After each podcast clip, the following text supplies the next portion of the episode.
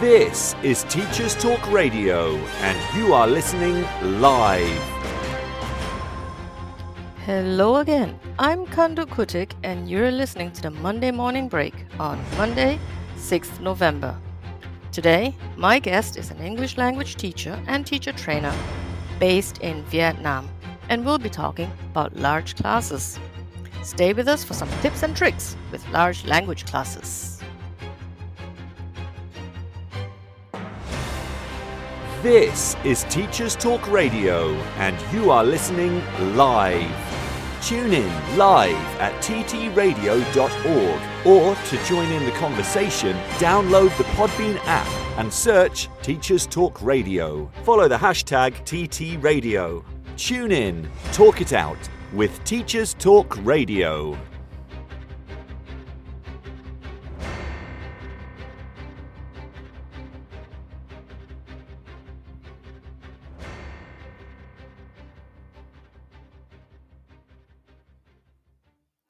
So, welcome everybody. As I mentioned in my introduction, I'm going to be talking with my guest today about large language classes. So, first question though is how large is a large class? Depending on where you work, some teachers will think, you know, a class of 20 is the perfect size, and there will be teachers who think, well, 20 to them is a large class. And then you have those who teach in EFL, English as a Foreign Language, in adult education.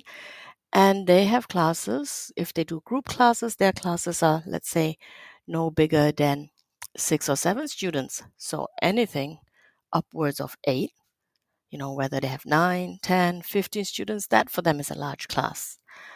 I teach at a university here in Germany, and 30 is for me a large class. Yet I have colleagues who have an average class size of 15, and um, that for them is a large class.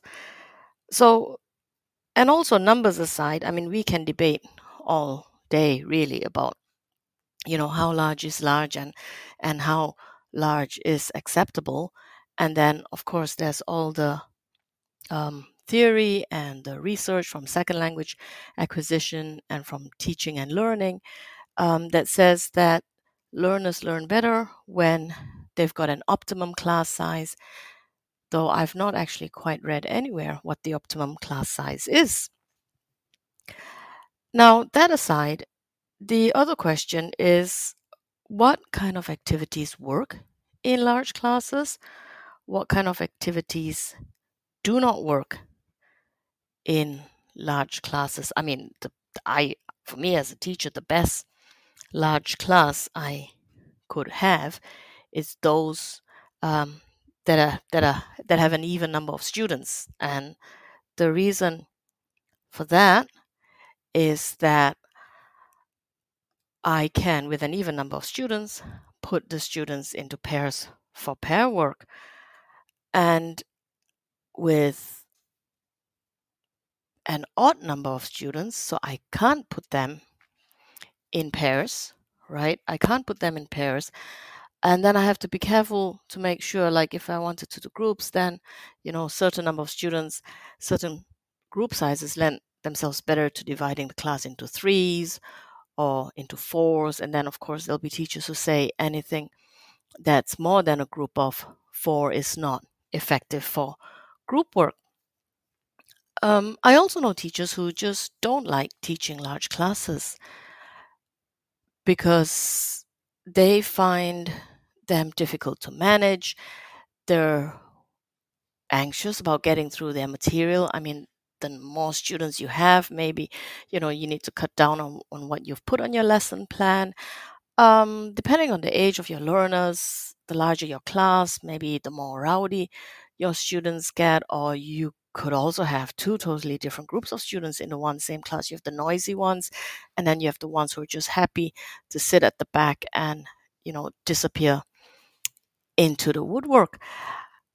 So to talk about this and many other issues related to large classes and the teaching of large classes, I have with me on the show Amir.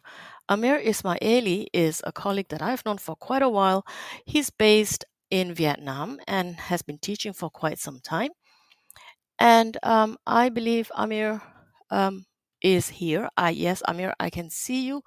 And all I need you to do is to look for the call in button. Yes, you have found that.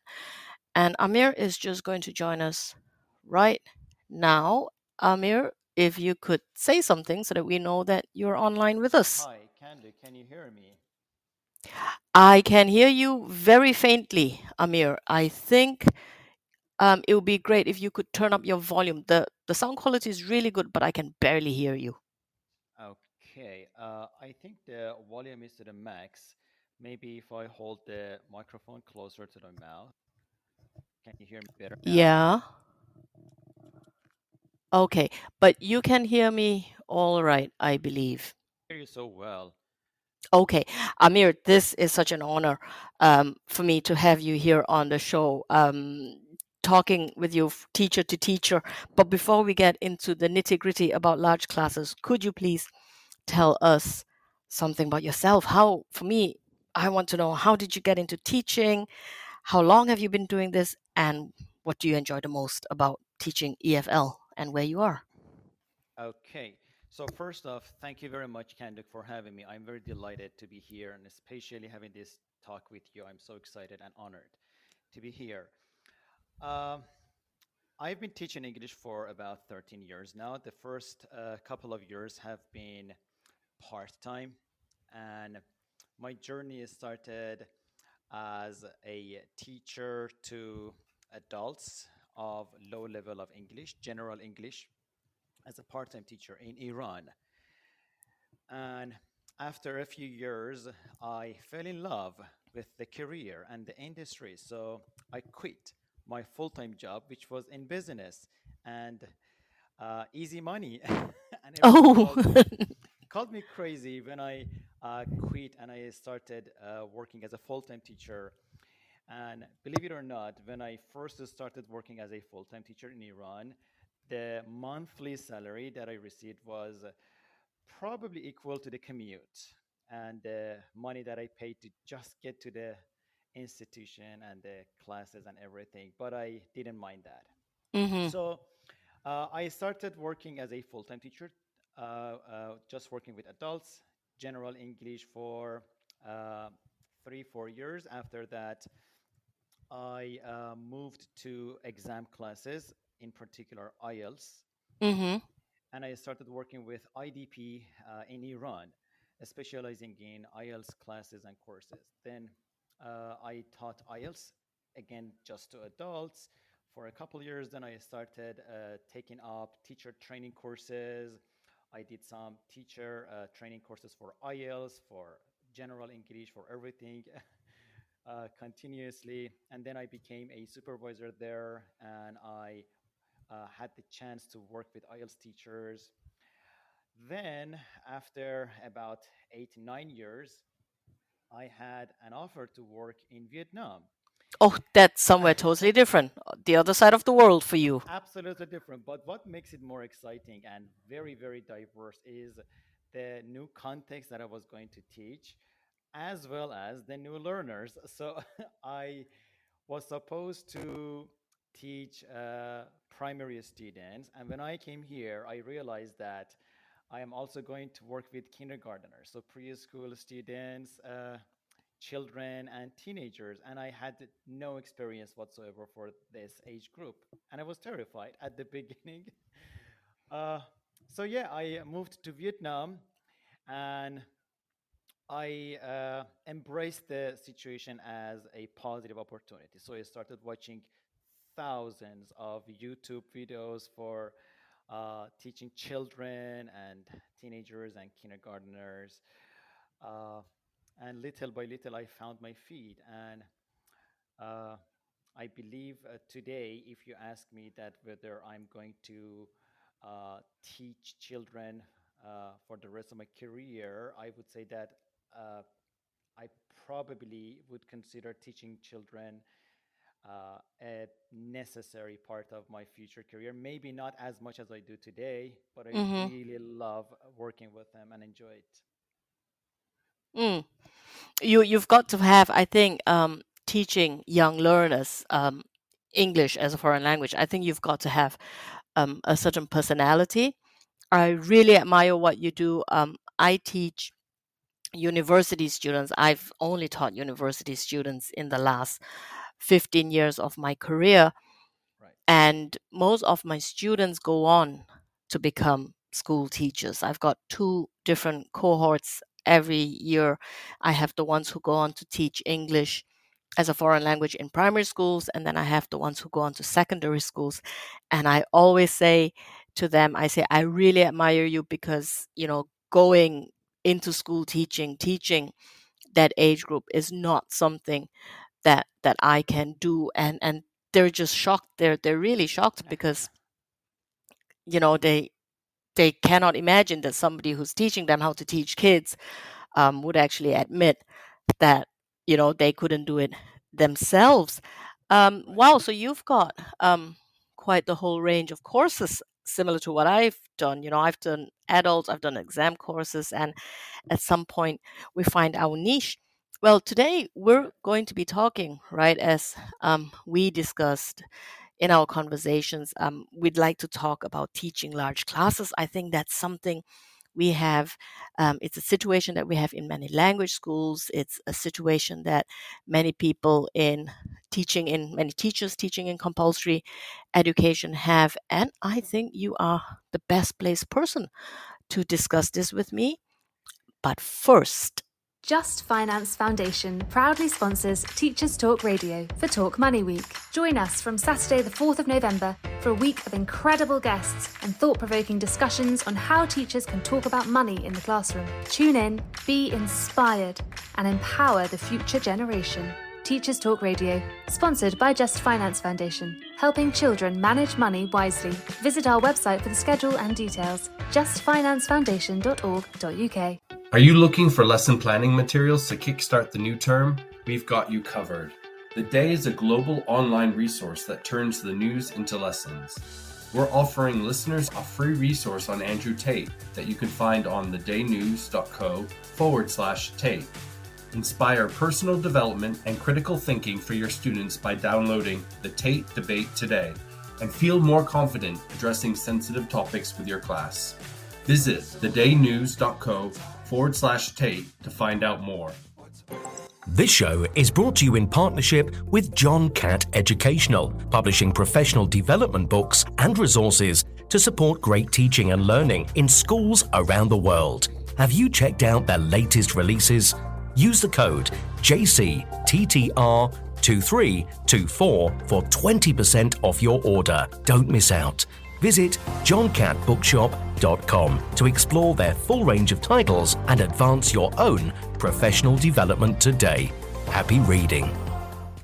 In today's educational environment, students and teachers are juggling a mix of face to face, online, and blended learning courses. Canvas by Instructure helps teachers navigate these diverse learning experiences with a user friendly virtual learning environment that offers flexible access to courses and a consistent learning experience, all while streamlining everyday teaching processes. The world's best schools and universities are using Canvas to create dynamic courses, collaborate seamlessly, and access actionable data that drives student success. This is Teachers Talk Radio, and this is Teachers Talk Radio News. The COVID inquiry caused shockwaves for government this week as it featured comments from a variety of civil servants and advisers to ministers and the then PM Boris Johnson. Language used by Dominic Cummings in WhatsApp messages caused consternation for many, including the BBC live feed, as apologies were repeatedly issued for some choice phrases. However, Schools Week have featured the reactions of many education leaders to news that the then Education Secretary, Sir Gavin Williamson, was opposed to face masks in school because he didn't want to surrender to unions. Only after mounting pressure were masks recommended for staff and pupils when they returned to school. School leaders who lost members of their staff have referred to delayed decisions and changing guidance as unforgivable. The inquiry also heard from Lee Cain, a former Number 10 Director of Communications, who revealed that the then PM Boris Johnson said we needed to draw a line in the sand on public spending commitments in relation to funding school meals for pupils not in school. Kane said this was a huge blunder and that the PM was told this was not the place to draw the line. Helen MacNamara, a former Deputy Secretary of the Cabinet, also said there had been a lack of guidance for women who were or might be pregnant, and that this was significant in education given the demographic of the workforce. Schools Week highlights data from the Office for National Statistics, which shows 139 teaching and educational professionals aged 20 to 64 died from COVID related illness between March and December 2020. The ONS stopped recording the data in January 2021, although COVID deaths were still widespread. Unions have reacted with anger at the reports that lives were likely put at risk because of decisions made by government. Kate Bell, Assistant General Secretary of the TUC union, said lives were put at risk because ministers were pursuing a petty political vendetta. The Guardian features a report that head teachers and researchers strongly recommend that parents and carers do their own research when choosing a school and avoid making judgments based on Ofsted reports. The article features a series of top tips from school leaders after another Guardian article stated that official inspection reports were not a trustworthy guide to school quality. The piece featured comments from former Conservative Education Secretary Justine Greening, who said ministers should consult with parents over what they needed to know about schools. Other former Education Secretaries David Blunkett and Kenneth Baker said the whole inspection regime needed an overhaul. Former Ofsted leader Sir Michael Wilshaw also told MPs that he no longer supported the use of single phrase judgments, which Ofsted and the government have both defended as useful for parents. Lord Baker, Education Secretary under Margaret Thatcher, suggested schools be examined on their destination data, describing it as a key judgment for a school because it's important to know what happens to them next. Meanwhile, if you are considering a school now or in the future, the leader's top tip is to visit the school. The article also recommends speaking with parents and pupils, looking at published data such as performance tables and attendance figures, although that data comes with the caution to consider the impact of COVID in recent years. The BBC reports that in Northern Ireland, the Department of Education has announced that there will be no extra money for teachers' pay despite rises in England. Typically, the devolved administrations get additional money when a spending decision is made for England, known as the Barnett formula. But the 6.5% pay rise for teachers in England was funded from existing Westminster budgets. Therefore, there is no additional money for Stormont to help end the long running stalemate over teachers' pay.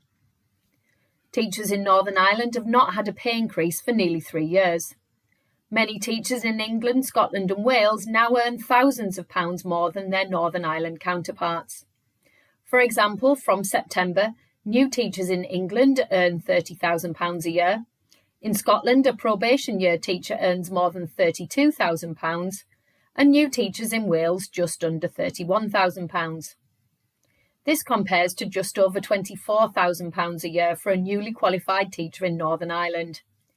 The DE in Northern Ireland said pay increases were simply unaffordable because there was no funding for the Northern Ireland Executive to pay for it.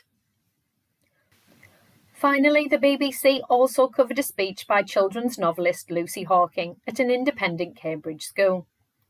The writer is the daughter of physicist Stephen Hawking, and she gave the speech entitled How to Make a Better World to 120 pupils at Sancton Wood School. The speech was given as the keynote address for the Thriving Minds Symposium workshops, giving pupils an opportunity to meet experts in a range of fields. Ms. Hawking writes science books for children and described her books as giving them a way into science and technology. The one day event was held for 120 pupils in years 6 to 10 from schools across Cambridge. This has been your Teachers Talk Radio News with Joe Fox. So, Amir, Yes. Can you hear ah, me? I can hear you better now. Um, let's get straight down to our topic. And my first question for you is I'd like to start at the very beginning of your career. So, when you were teaching in Iran, how many learners, how many adults did you have in a group on average? Hmm. All of the language centers that I worked for uh, were private centers, so we didn't have many learners in one class. It was an average of 8 to 12 uh, learners for each class. And uh, it would occasionally uh, go up to maybe 13, 14, but never more than that. Mm. So I was right. In my introduction, um, before you joined us online, I actually said I hypothesized and I was thinking back Mm. to what other people had said to me, people who taught, who teach adult EFL learners, and they usually have in a group class roughly between that, you know, um, the bottom Right. end would be about six and maximum 15. And then for them, that's already large. And I'm going to assume when you went to Vietnam and you were teaching young learners and teens, you had groups that were larger than Yeah, that? yeah, yeah. Uh, the language center where I work today is called CB Centers, and uh, this is also a private language center. But uh, the classes that we've got here are relatively larger than the one that I was used to in Iran. So here we've got classes that are on average about uh, 18 to 30 students oh, wow. in each class. Mm-hmm. Yeah. Uh, but this is also not considered a large class compared to the classes that we teach in public schools because in public schools we've got classes with the students of like 45 50 students in each class yeah in public schools 45 yeah. 50 and and and how would we do um, communicative language teaching with yeah, kids of 45 right. Not not an easy feat Khanh Duc, but not impossible either. Okay. Okay not impossible. I like that. I like that. That sounds very positive. Um my largest class ever i think was about 150 students but then again that I would not actually call that a language class. It was teaching them, it was at university, it was related to language, but it was actually a lecture. And I think that's different because you stand there and you go la di da di da, whatever it is you have to say about whatever. Um, but at that same university, I had a language, I had other language classes where we had things like grammar or essay writing, academic writing. And there I used to have 60 students on average. Um, so I I see where you're coming from. It's not unheard of. Let's begin with some of the challenges. I mean, for you, let's say you coming first from Iran, right? What right and then you were, you know, put you I mean, you went in with your heart and your mind open and you said, I'm going to Vietnam, I'm going to do this, and then wham bam from eight to twelve per group. Ooh, you've got maybe double that. What yeah what did you think? What did you feel? Yeah, uh, when I first arrived here, Khanh Duc, uh, I was terrified because uh, I didn't have any experience working with children and teenagers. Uh, so I started observing some of my colleagues, and so many of the things that they uh, did in their classes didn't resonate with me because I had only taught exam classes. All of the people were adults. They were so Mm-hmm. serious. They were all so quiet and focused and everything. So I didn't see myself doing the things that they did, my colleagues, Mm-hmm. and playing the games and all of those because it was so strange to me. But uh, as I said, I started watching literally hundreds of hundreds of videos on YouTube. Some of them really useful, some of them not as good as uh, they could have been. And then gradually uh, my classroom management and my lessons started to become better. Uh, hmm and I owe this to the reflection that I have been giving to each and every class as well as a student. Uh, since I started teaching, I'm not saying this to to brag, but I think one of my uh, uh, positive characteristics in teaching is uh, that I really, really care so much about all of my students and all of hmm my classes, and that has helped me so much. Mm. I like what you say there, and and I don't think it's a brag at all, Amir. I think I personally believe that um, you can only strive to do better.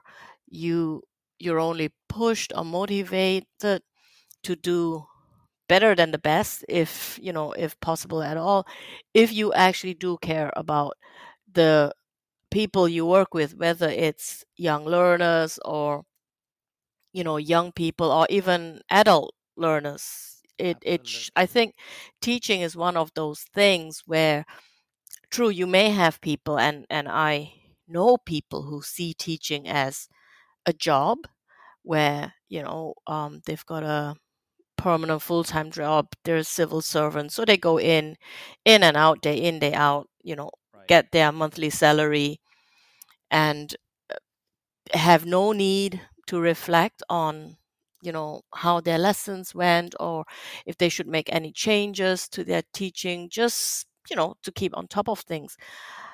So um i i hear what you're saying that that that because you care you're always looking to do better you reflect um and i what i also gather from what you've just said is that you've got two you've got experience with two different groups. So of course with adult learners, you're not sitting there singing, you know, Yeah. London Bridge is falling down. I I mean, it, it would make for a good class to see, you know, a whole group of of of business people going round the classroom, going London Bridge is falling down, and trapping one of them um, in between, and I'm sure it would, you know, loosen everybody up. But of course, yeah, different personalities. You can't expect that from them. And then, of course, you've got the exam classes, adult learners. I, I've I've learned, and also my young people. If there's an exam at the end of the class, they're they're usually very goal oriented. So you've got Precisely.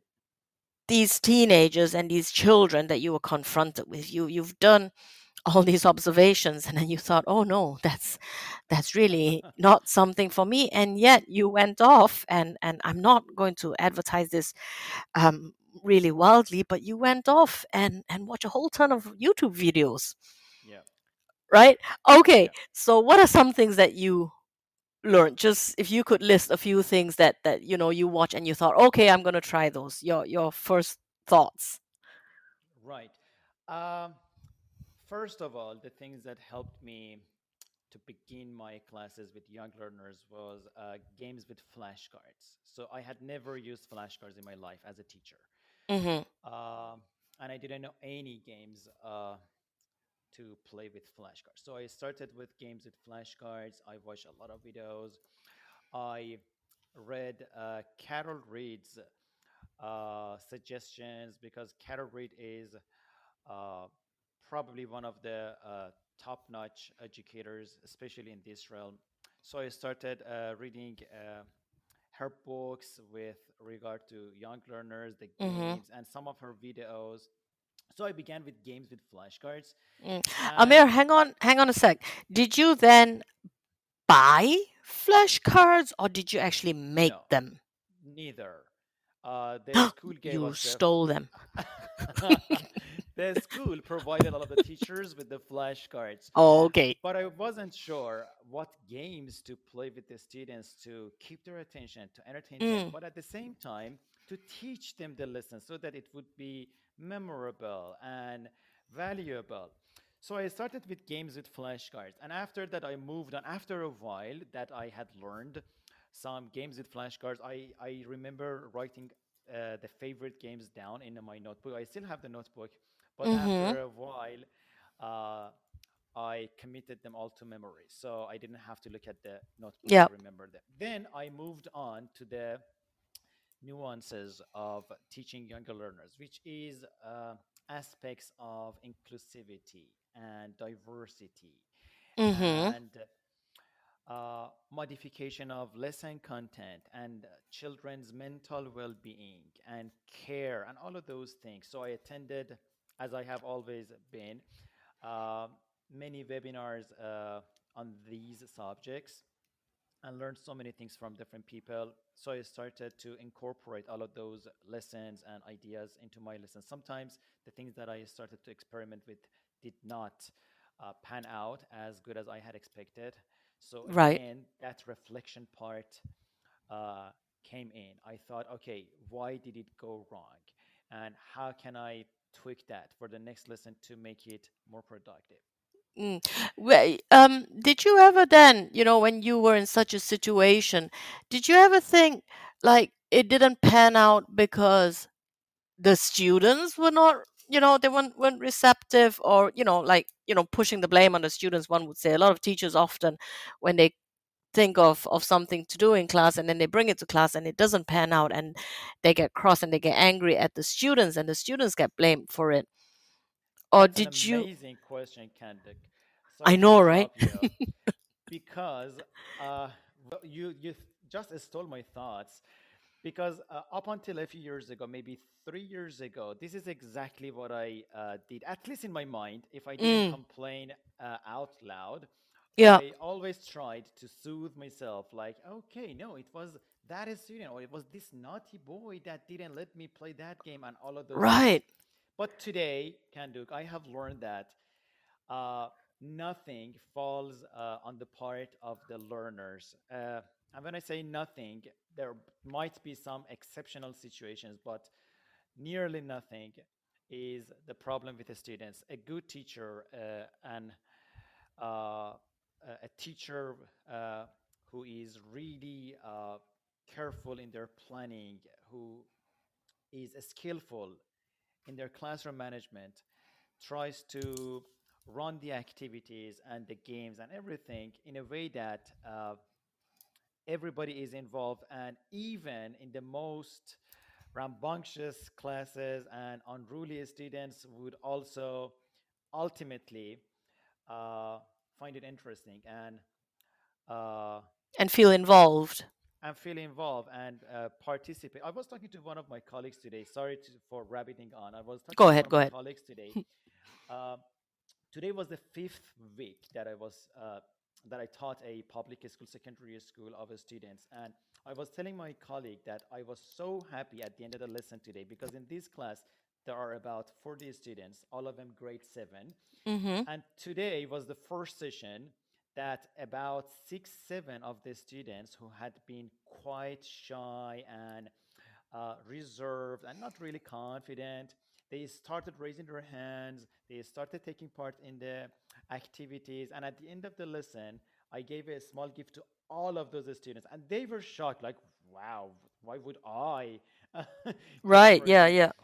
And because they are usually not appreciated compared to the stronger students and the bright kids they are overshadowed by their Mm-hmm. strength. So it was so rewarding for me. I was uh, uh, i couldn't contain myself out of joy. Uh, so yes uh, i think uh, overall the fact that uh, young learners teachers need to consider a host of factors when they teach uh, is absolutely imperative Mm. So, so to kind of sum that up, essentially what you're saying is that it's not enough, and and I'm a strong believer of this also. No matter what age you teach, it's not enough to have the method methodologies and the content knowledge, isn't it? I mean, you no what we've learned in our teacher training isn't a case of one size fits all, right? And um, even though you may have some ideas and some tips and tricks, like you were saying with with the flashcards, I had um, Kahoot quizzes, for example. I've got right Kahoot quizzes and I've got other things, and even though my learners in in terms of their ages every semester i get a new group of students they're the same age as the ones in the previous semester. My group sizes are roughly between 28 30 to 32 um, but what an activity that may have worked with one cohort in the previous semester does not you know would not necessarily Mm, work with with this current cohort i mean sometimes right sometimes in class when when when things just fall flat and i look at my students and i go oh come on how, why can't you do this you know the other group did it no problem yeah. um it, it's a bit unfair to say but but they all also know that i say that in jest I like I like what you said about you know write down what worked. Um, I do that too. And um, what's also important, what you were saying is that with your learners, you you want to give them something. It's not just going in and and doing a song and a dance and looking at some picture cards, right? But but what you want to do is to make sure that that learning is is memorable and it's valuable and and they they go away with something and and that all takes skillful planning because you're looking you know at at the syllabus for example or the curriculum and then you have to consider the learners that you've got your your group sizes. So it, goes down to to everything you know can i do pair work in this class? Can i do you know what group sizes can i have? And and you need to take into account you know what happens if you know five of the kids don't show up? Oh no but i've planned for pairs and and things like that. You talk about um, you mentioned briefly inclusivity diversity let's talk about that i think when we teach adult learners or smaller groups of anything up to eight you you have quite a good good eye on your learners and and you know their personalities in a class of 30 let's take mine 30 and your maximum of of 50 right. you're going to have so many different personalities.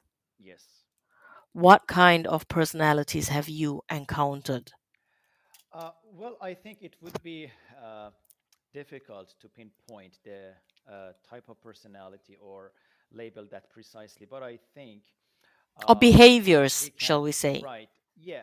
Uh, I would be overgeneralizing here, Khanh Duc, but there mm-hmm. are uh, students who are confident and they are not shy to raise their hands and uh, speak up. There are some students who uh, would only do that after the stronger students uh, have raised their hands or have done something so that they then find the courage to do that. And there are some other students who very rarely would like to speak their mind or take part in activities. So these mm-hmm. groups of uh, students in general uh, are in every classroom. What I have learned is that I would never push the third group of students to forcibly speak up, to say something, to come in front of the class and do an activity because I have seen that from some other colleagues to Mm-hmm. put some uh, more shy students on this, but they are all very well intentioned. All of the colleagues, they're not doing yeah yeah to to harm the uh, student's character or anything. They are all very very well intentioned. But the uh, thing is that those students I have come to learn uh, cannot benefit from such behavior unless they are ready. So I right never uh, do that. Instead, I try to put them into groups mm. of three, four, based on the class size and based on their relationship with the people around them. Mm. then okay uh, give them maybe some roles, like the uh, more uh, shy student would be the secretary or would be the spokesperson of the group, uh, not the right entire class, or the stronger one would be the monitor, or things like that.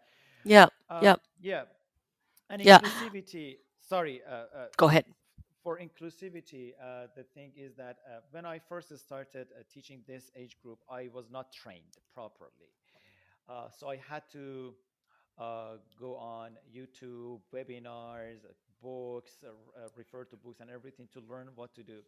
Uh, mm-hmm. for inclusivity, uh, at first, when I again observed colleagues, I saw some very popular games which are still in practice actively. But the problem is that those games uh, actually exclude uh, a large number of students and they do not get a chance to play the games because these games are only designed for very small classes of a maximum of Right. students. So soon I ruled them out and I, Okay. in my mind, devised games uh, with the same flashcards and the content and materials in which everybody has got a chance to uh, take part in activities. Yeah. Mm.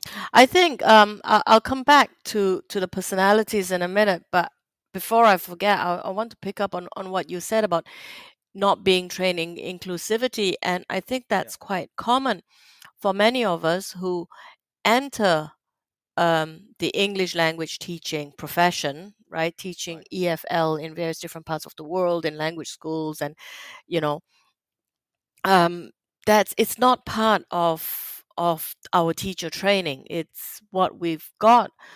Um, no matter what training path people have taken, what certification courses that they've done, it Mm. does focus really on methodologies Right. and on the knowledge, you know, content knowledge. And this is where I think our training is different from those who, who who've done things like qualified teacher status or like what my students are doing. My students have to take a a, a module. They have to take an additional module on inclusivity Mm. and diversity in the classroom. Let's leave that there. I want to talk about um, the personalities that you've Mm. mentioned, and you say that you've observed um, a, a lot of your learning and your professional development of, as a teacher comes not just from taking courses I, I know you but now in this conversation you're saying you know you've you've observed a lot. Um, you're very fortunate that that you've got colleagues who let you watch them. And you say that uh, you have observed that you've got colleagues who you know pick out the shyest students and get them in front to contribute or to do something. I think that's that's just something out of our teacher training book, isn't it? It's something out of a teacher training program that says make the shy students speak, encourage the shy students to Mm. speak, and, and, and getting them up to the front to speak isn't actually encouraging them, it's actually making them speak. Right. Right. When they don't want to. Yeah, yeah. And I think what we have to consider is the reasons why some students may not may not want to speak you know i mean the reason for their shyness is it possibly genuinely because they don't have an answer? Or they don't have anything to say about that particular topic? Or you know you have the other kind of learner who's just inherently afraid of making a mistake right? And and i think i'm not sure if i'm right but in an asian culture uh, that they, they uh, there's a lot of value put on you know answering questions and answering them correctly right? So it's it's a bit look it's a bit frowned upon if if you're going to answer a question in public and your answer is wrong. Am i right? Yeah, you're absolutely spot on, Khanh Duc.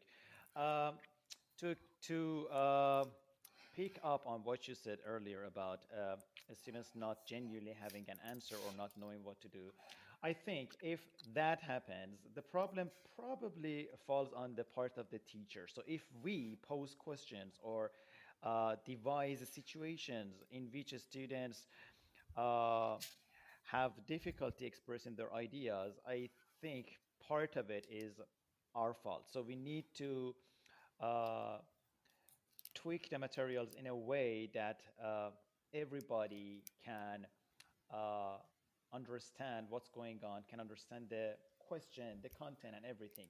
But on the other hand, yes, uh, especially in uh, this region, the culture and the context is in a way students have been indoctrinated that if you do not know the answer if you're not 100% sure of the answer you better not say anything.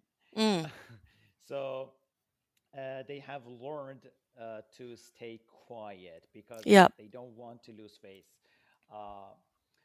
but i have been uh, uh, trying to uh, show that uh, making mistakes is a natural, a very natural part of any learning. And without that, uh, learning would presumably not take place as uh, naturally or effectively as it would. Yeah, yeah. And I suppose also that if if your learners don't make mistakes, then or don't respond because they're afraid of making mistakes and mm.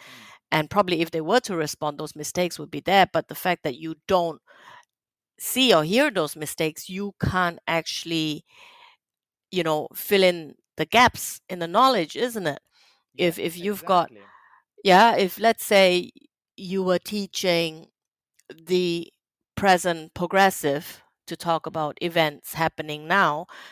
And you know you've got students in groups talking and then you wanted to get to get a couple of answers from students and you've got maybe a small group of 3 or 4 who who haven't quite got it and they know they haven't got it or they're not sure about the answer and they don't say anything and all you've got you know are the volunteers who who've understood that topic. Putting up their hands and and you've got all you know sentences like um, amir is standing at the front sally is sitting by the window and all that then you think the whole class has got it. Mm, mm, right? It's it's something i i read in a book sorry it's something i read in a book it's called chasing the right answers and i think sometimes as teachers we do that because it's just so convenient. Mm, so we're chasing the right answers but what we need to do i read in that book was that we need to look for learning and and we see that through the mistakes that yeah, that our learners make And along uh, uh, those uh, beautiful uh, points, uh, Khanh Duc, the other thing that I have also learned and have practiced with all of my students, whether it is uh, IELTS candidates or young learners, is something that I learned from Jim Scrivener saying not to rubber stamp even the correct answers. mm.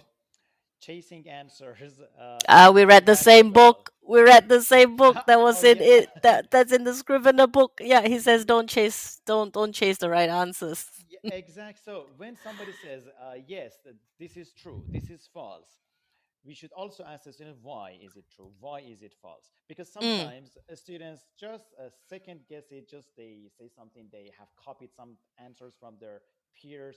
So when we always ask the students, especially in our instructions, that, okay, everybody, for instance, uh, read this passage or look at this grammar base piece and then say whether it is true or false and why. Then it actually engages them cognitively. It also promotes their critical thinking. So it brings about a host of benefits not only Mm. as a scrivener says uh, rubber stamping like yes true no false and let's move on yeah i do i do something similar to that amir um with my students. I have a grammar class. It's you know grammar for for english language teachers and and we work with the textbook and they get work to Mhm, do at home and in class rather than me elicit answers from them to check that they've done their homework. I put the answers up. I i project them on the screen.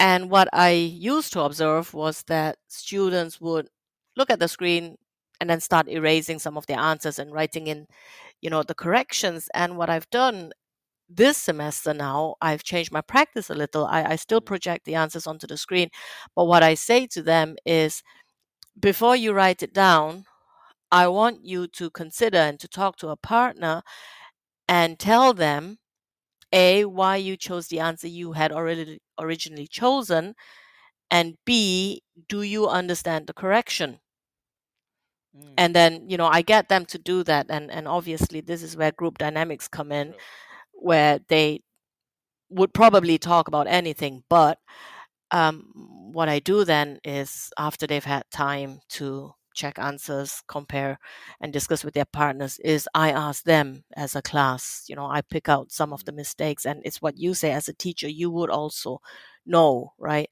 with the learners that you're teaching you know what your tip, their typical errors and mistakes are and then you can pick up on that. Um, we're going to move on yeah.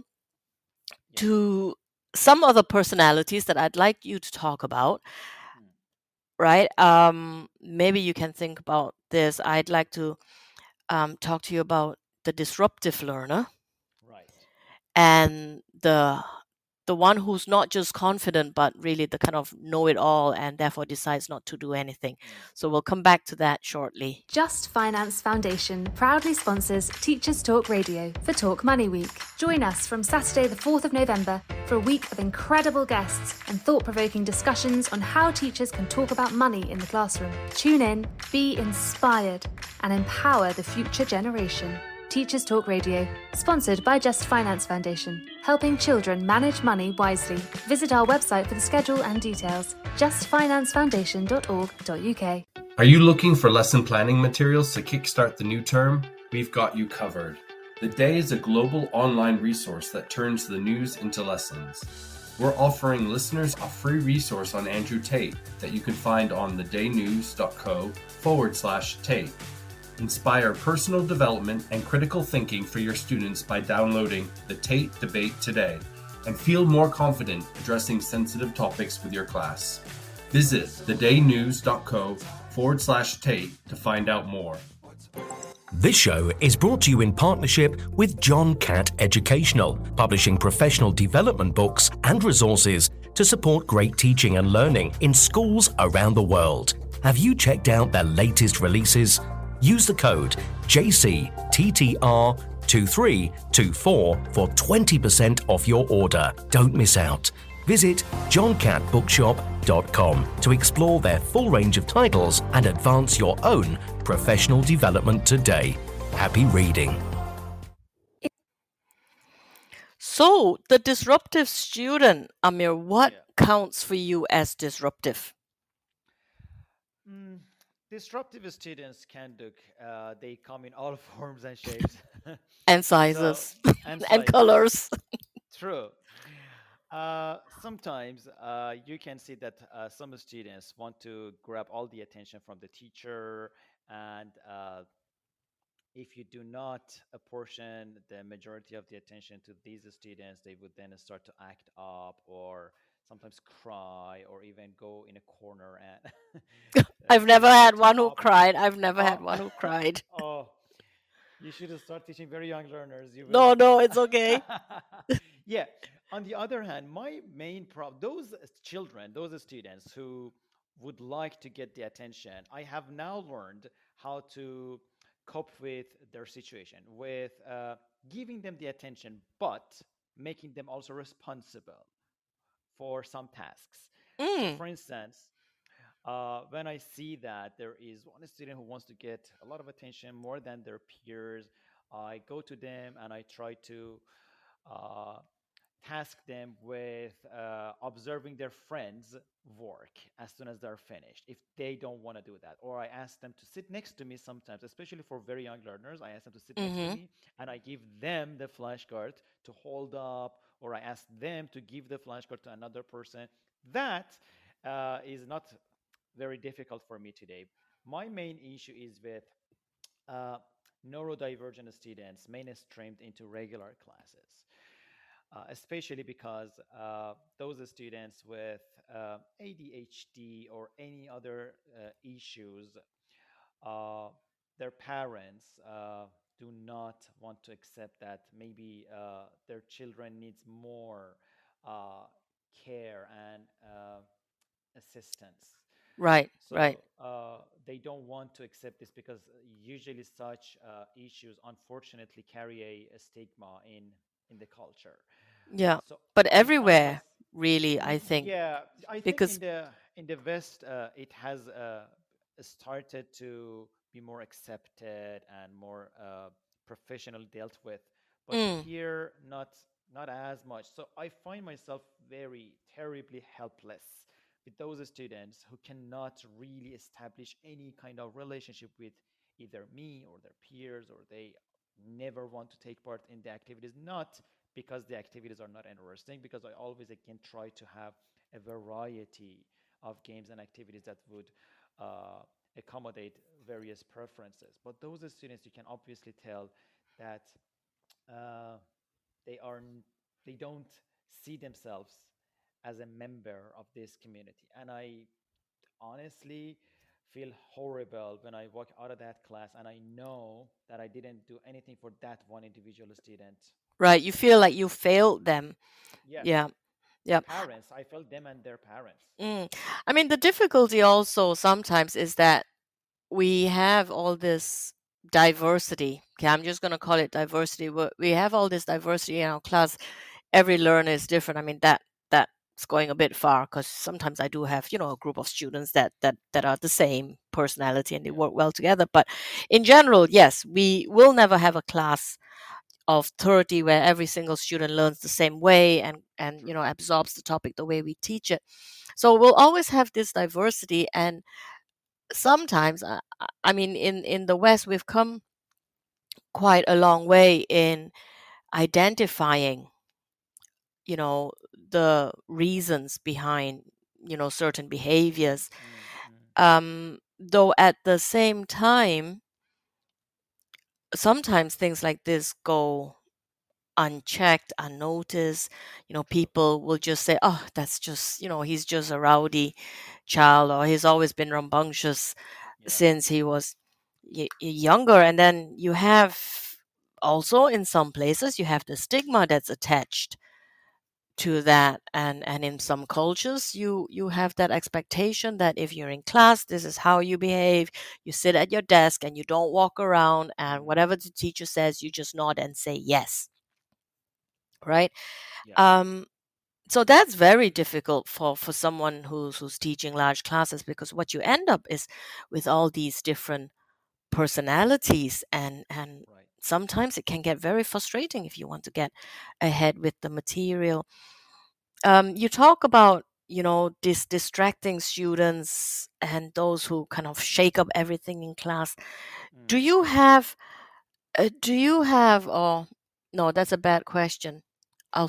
reformulate it what do you do with the student who just doesn't pay attention who just keeps talking while you're talking you know you've got a class of 30 and then in the back row in the corner somewhere you've got three or four who are perpetually whispering to each other Yeah.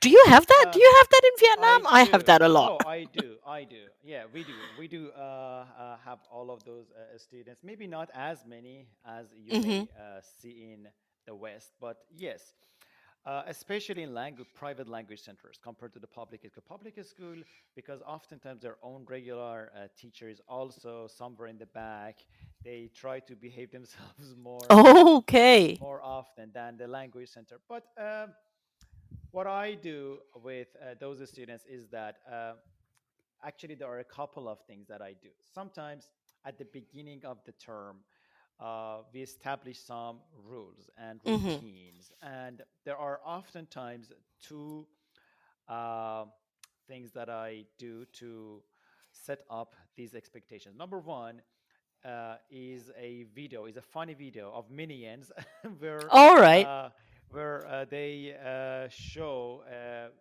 number of very respectable, uh, interesting classroom rules, and right students love it. Number two, okay something that I learned in a webinar again a couple of months ago is to ask the students at the beginning of the term to define uh, a very good characteristic of a classmate who would ah uh, an amazing class. So everybody would write it down. I would walk around, uh, collect their answers, put them on the board, and then we all together would make a contract and the students would have to follow. So those students who continuously talk and not pay attention, I sometimes go close to them, uh, and just this is enough for them to understand that okay, the teacher uh, is around, so I should start to uh, settle down. Sometimes I write something, an individual feedback for them, hmm and then before they leave the class, I give it to them, but very, very carefully worded. So nothing threatening, nothing. I only try to uh, motivate them, and interestingly, it usually works. For example, I write, uh, Peter, uh, hmm I know you are. Uh, a very good student. I can help can help many of your classmates, but if you keep talking, you cannot help those classmates, and uh, I cannot do it all by myself. Something like that. And yeah, uh, all of these things uh, can be very, very uh, helpful. The only thing that I said is uh, I yet need to find uh, an effective tool or technique to engage uh, those students who cannot uh, and do not want to take part in activities at all, not Right. because they don't like the task, hmm because they cannot uh, resonate with It doesn't resonate with them. Right. Right. So Right. that is my main struggle uh, these days. Maybe that can be a conversation for a different day. Sure. Yeah. Did you ever have a student who approached you and said they didn't like how you did something in class? Like, you know, you standing around. I, I had, I, I asked because I have two situations. I have one that at some point, uh, one of my classes said to me, you know, when you come and stand right there, right behind us, that's creepy. right but but then again they're 20 years old so you know and they have the language for that so they they said oh that's creepy and i said okay i i respect that I haven't had um this situation, not because I'm a perfect teacher, because teachers in Vietnam are highly respected and are uh, held in high esteem just because yeah of that. So even if teachers make mistakes, uh, whether linguistically, behaviorally, or in any aspect, students are often very, very considerate and they have been trained and told not to answer back or not to mm, correct the teacher just because of that. But it's not only because I'm a very uh, infallible teacher. yeah. It's a shame though because when they said that to me i actually realized that they noticed that i had done that and then we could have a conversation about it as to you know why i did that. And on friday um, on my way home from work i met one of my students. He's also in my friday class and then he had a couple of other classes after that um, but i met him on the bus and he said to me he said uh, why are you always picking on me? You know because i address him a lot in class and i said well i don't know if you noticed but you're always on your phone. Okay. right? And and then and then we start talking we started talking and and i was then able to say to him i said look you know i know you're you're you know i know you're an adult in in that respect and and you think you know you've got the freedom to behave as as you wish in class etc etc and i said but i for me personally this is an exam class and it is distracting i said because i Mhm. see you i said i i can see you and and and when you're down looking at your phone i have no idea why um, and then you find something interesting and you show it to the next person and the next person and the next person. I say it gets a bit disruptive and, and Oh, i don't think it's very respectful you know so we had a conversation about that and, and we had a laugh. Um, but we have to bring this to a close and i'd like to summarize a couple of things that that i've learned from you some things i do too um, and something that we'd like our listeners to take away with them. The first thing i have is write down what worked. I do that you you mentioned you did that um, keeping the attention of the learners find ways to do that right um, making learning memorable and valuable and and that actually takes skillful planning really Mm. on the part of the teacher did i miss anything else what else would you like No, to yeah. give our teachers to take away with Write down uh, what worked or didn't. ah Uh, yeah both. Uh, I think, uh, Khanh Duc, in the end, everything boils down to three things uh, when it comes to teaching young learners. And those three core elements are care, pedagogy, and entertainment. mm, Now, all of these three are inextricably intertwined in every classroom for younger learners. And for a skillful teacher, they are also uh, seamlessly uh, uh, linked to one another. But I think something which is relatively inflexible is the order of their significance. I hmm believe that a very, very good teacher always starts with care. So when you care about your learners, about their learning, about their well being, then after that, you can create a good uh, lesson, which is the pedagogy part. And then you can think about entertaining activities to incorporate within.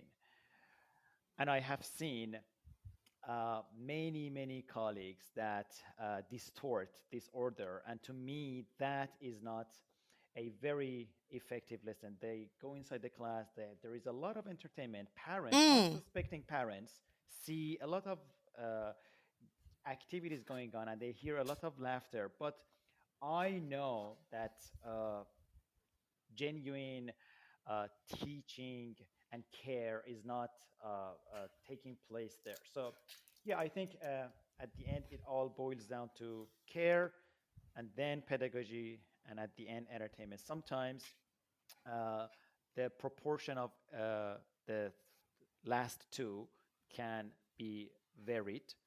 Mm-hmm. the first one should be definitely, in my experience, always the uh, most uh, important uh, and significant portion. Yeah. And I, I'm going to go a step further and say we can actually do that with, with all our learners. Just the entertainment element, you know, will obviously be need to be targeted towards the age group of our learners, right? I mean, I, I'm not going to do London Bridges falling down with my 21 year old students, but if I had a group of kindergarten kids, I would probably do that. But, you know, also from what you've told me, I'm going to have to think about whether that's memorable and valuable to them at Mm. any rate.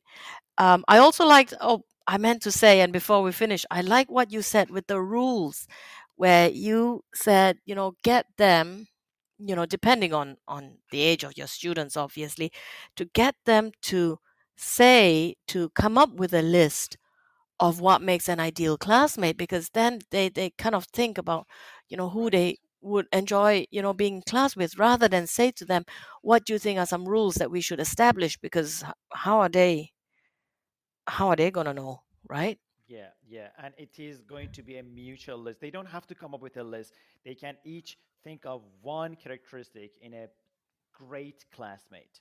And then you go around and pick up the mutual ones and the uh, best answers and put it on the board, and everybody can see that, and everybody agrees on that. And they would, interestingly, cooperate with you throughout the term because they themselves have come up with these rules and uh, list of routines. hmm So yeah, it, Okay. We will have a different conversation about something else on a different day, but thank you so much, Amir, for joining us. What time is it now where you are? I hope you're not up too late. No, no, it's 10 past 7 in the evening. And thank you for having me. Uh, I did enjoy every part of it, Khanh Duc. I love talking to you. Enjoy the rest of your evening and we'll touch base later. Bye, Amir. Bye, bye, Bye-bye. bye.